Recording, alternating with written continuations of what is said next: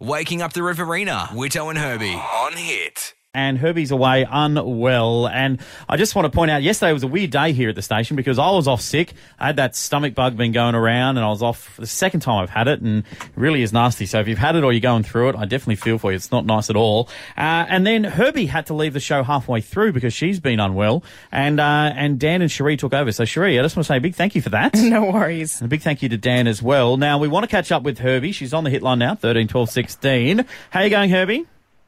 I'm alive. I'm You're- alive. you're alive. well, yeah, I was am. a bit worried about you yesterday, bud. Yeah, it was. For anyone listening, I'm sorry for the show that I produced the hours content because I could not speak. I That's don't know what okay. it was.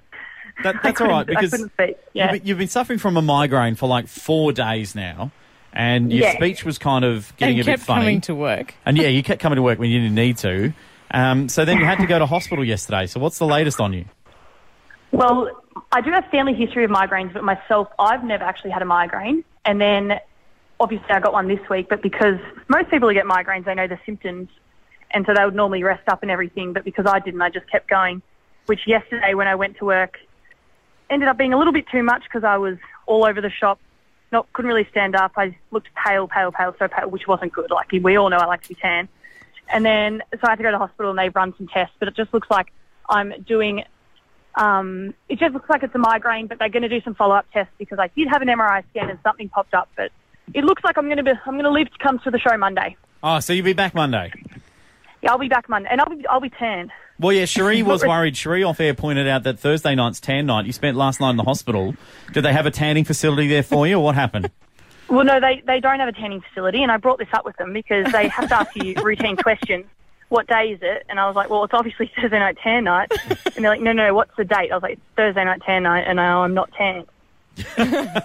right. Okay. So today you're going to take it easy. You're going to go home. You're going to rest, and you're going to tan. Right. Probably, yeah. I, I definitely need a, sh- a shower because I stink. Nice. Do they give you one of those robes where there's like they tie it up at the back and you just walk around with your undies bum hanging out?